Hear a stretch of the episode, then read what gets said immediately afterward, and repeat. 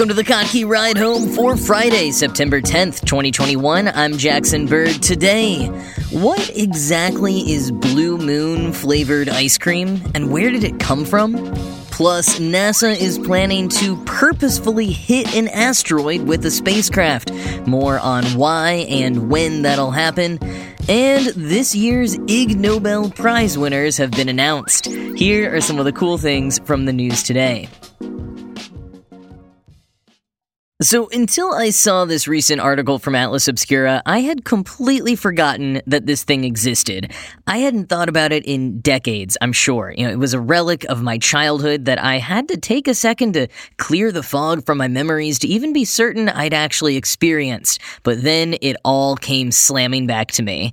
I am talking about Blue Moon ice cream. If you're from the Midwest in the US, you know what I'm talking about, but if not, you may be confused.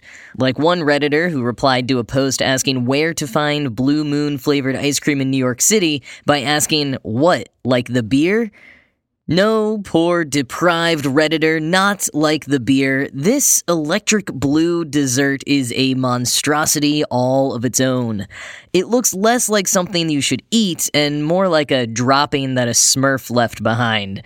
In the kindest interpretation, it looks like the imaginary food that filled the plates of the Lost Boys in that iconic food fight scene from Hook. And that's actually an apt comparison because the ice cream is both something that tends to be favored more by kids than adults and bears a peculiar flavor that almost no one describes the same way.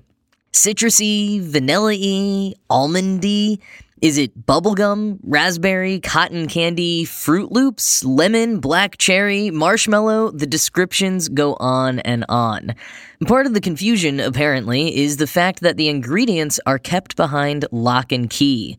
Quoting Food and Wine, Many attribute the invention of Blue Moon to Bill Sidon, who was the chief flavor chemist at Petran Products based in Milwaukee in the 1950s. The recipe, which still remains a secret today, was first trademarked by the company. Since then, Blue Moon has gone on to become a staple of Midwestern ice cream culture. It's made by a number of creameries in the region today, but they each keep their proprietary recipes a secret. End quote. But journalist Nara Schoenberg, in an investigative piece for the Chicago Tribune in 2007, questioned this origin story, which she refers to as the Milwaukee theory. Quoting Schoenberg, there are two significant problems with the Sidon scenario. The first of which is that papers filed by a Petran successor company with the U.S. Patent and Trademark Office in 1977 include the claim that Petran's Blue Moon flavoring was first used in commerce as early as 1939, more than 10 years before Sidon joined the company in 1953 or 54. Also adding to the uncertainty is the Tribune's finding that Blue Moon ice cream turns up in newspapers as early as the 1930s, an era when similarly zany flavors including pitch black licorice, green hued pistachio, and sticky chewy rocky road were popular.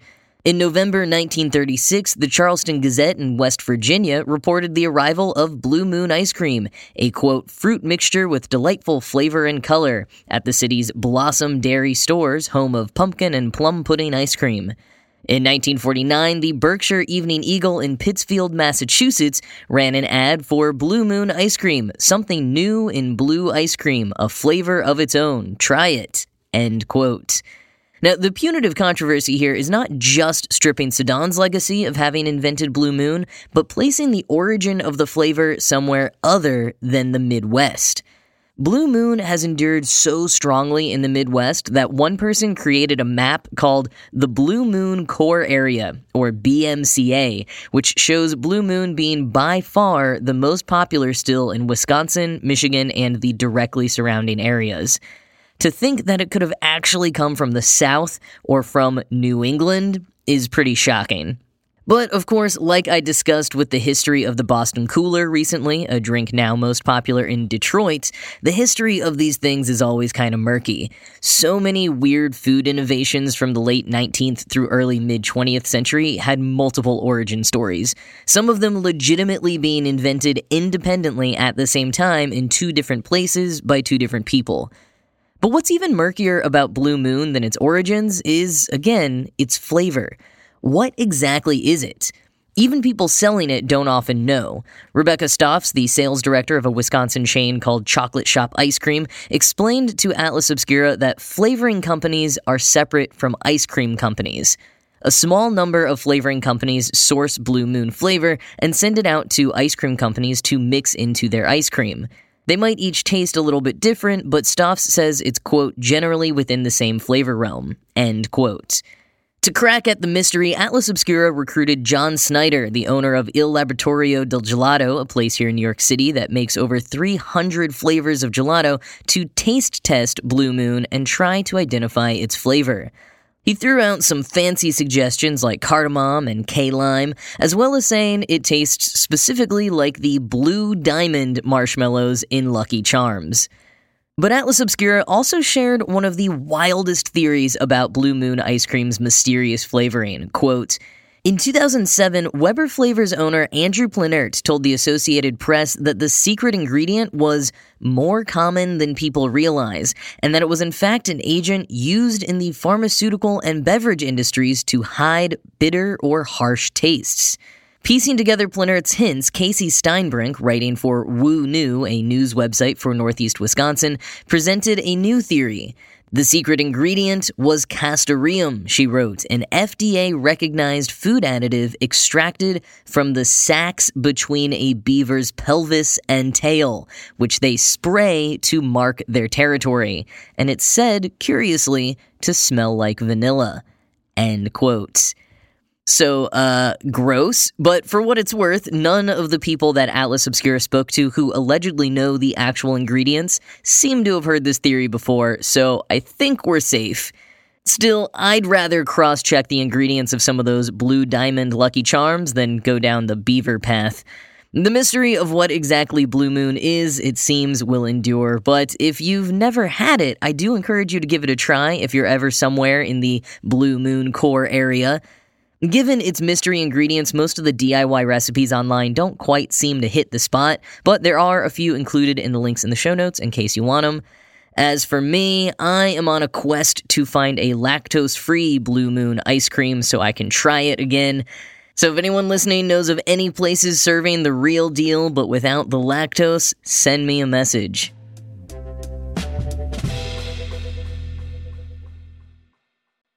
The going opinion about how to avert all out catastrophe from an asteroid colliding with Earth used to be basically blow it up, shatter it into small enough chunks that would simply get burnt up by our atmosphere.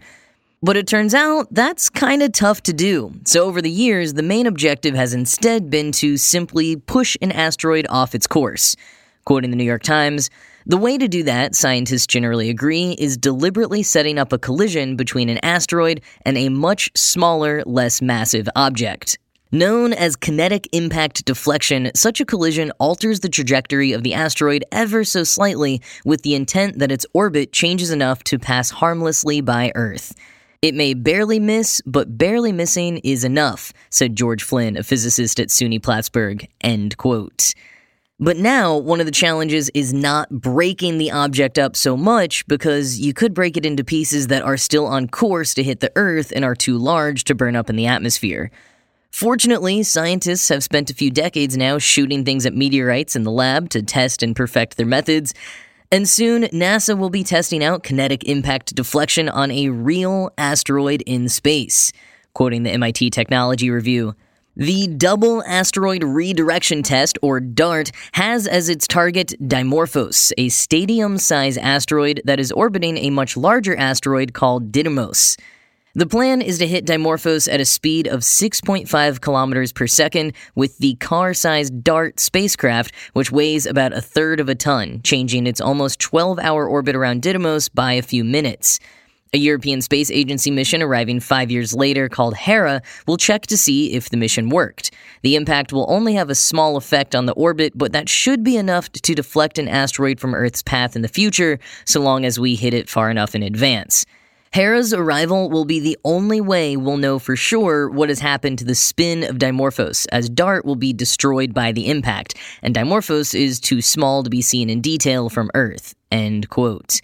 And just to be clear, Dimorphos is not currently on a trajectory to hit Earth. The only asteroid scientists currently have their eye on for terrestrial impact is Bennu, which is only a small possibility and wouldn't be until 2182, so no need to worry. Hopefully by then we'll know way more about how to throw any Earthbound asteroids off their path. But in the present, there are still many questions. A study published in an upcoming edition of the journal Icarus ran simulations to model how exactly DART might alter the spin and rotation of Dimorphos, and the researchers were a bit surprised with how chaotic the asteroid could potentially become. Quoting again, when DART slams into Dimorphos, the energy of the impact will be comparable to three tons of TNT exploding, sending thousands of pieces of debris spewing into space. One of the researchers describes it as a golf cart traveling at 15,000 miles an hour, smashing into the side of a football stadium. The force of the impact will not cause any immediate changes to Dimorphos' spin, but within days, things will start to change, according to study lead Harrison Agrusa from the University of Maryland and his team. Soon, Dimorphos will start to wobble very slightly. This wobble will grow and grow as the momentum from the impact throws the rotation of Dimorphos out of balance, with no friction in the vacuum of space to slow it down. Dimorphos may start to spin one way and another. It may start to rotate along its long axis, like a rotisserie. Within weeks, Dimorphos could spin so much that it enters a chaotic tumbling state where it's spinning uncontrollably around its axes. In more extreme scenarios, the tidal lock with Didymos could break completely, and Dimorphos might start flipping head over heels, says Agrusa. End quote. The exact details of what will happen will depend on the location of the impact, whether DART hits its target of the center of Dimorphos or is slightly off, as well as the shape of Dimorphos, whether it's more oblong or spherical, which we can guess at, but we won't know for sure until hours before DART hits. And again, we won't know what happens until that ESA mission Hera arrives five years later. We'll have a little bit of an idea thanks to an Italian satellite called the LICIACube that will capture images of the event for a few minutes, but it won't be there long enough to witness any long term effects of the impact. As Wired put it in an article following a visit to see the DART spacecraft in the lab last fall, quote, no one is exactly sure what will happen when the probe impacts its target. We know that the spacecraft will be obliterated. It should be able to change the asteroid's orbit just enough to be detectable from Earth, demonstrating that this kind of strike could nudge an oncoming threat out of Earth's way. Beyond that, everything is just an educated guess, which is exactly why NASA needs to punch an asteroid with a robot. End quote.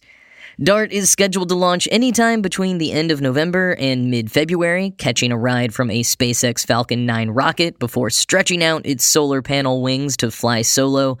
The impact will happen sometime between September and October of next year.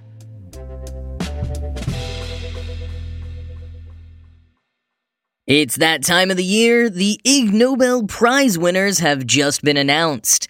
The 31st First Annual Ig Nobel Ceremony, yes, 31st First, was held virtually last night, September 9th, recognizing some of the most unusual, offbeat, and funny achievements over the last year in science, medicine, and technology. As the Ig Nobel website says, they honor, quote, achievements that make people laugh and then think. End quote. The Ig Nobels are much more well intended than something like the Razzies. They're recognizing that a team's research was super weird, but not that it was bad. And the awards are even handed out by real Nobel laureates, so that's pretty neat. The prizes are broken down into 10 categories, and here are some of the highlights from this year. The Medicine Prize was won by a team who successfully demonstrated that orgasming during sexual intercourse is as effective at clearing nasal passages as medicinal decongestant, though its effects don't last as long. The Kinetics Prize went to a team investigating why some people physically run into each other when walking down the street. The Transportation Prize was awarded to a team for, quoting Mashable, researching whether suspending sedated rhinos upside down in the air by their feet is worse for them than a more horizontal configuration, which is good news considering how many rhinos conservationists have transported like this, end quote. And the Peace Prize went to a study that I had bookmarked for this show for months, but I don't think I ever ended up using. Is a hypothesis that humans evolved facial hair as a protection from getting punched in the face. The results from that one still aren't too conclusive, but hey, maybe you can conduct your own experiment with your friends. And if any of those studies particularly piqued your interest, check out the Ars Technica link in the show notes, which goes into a bit more depth on each one.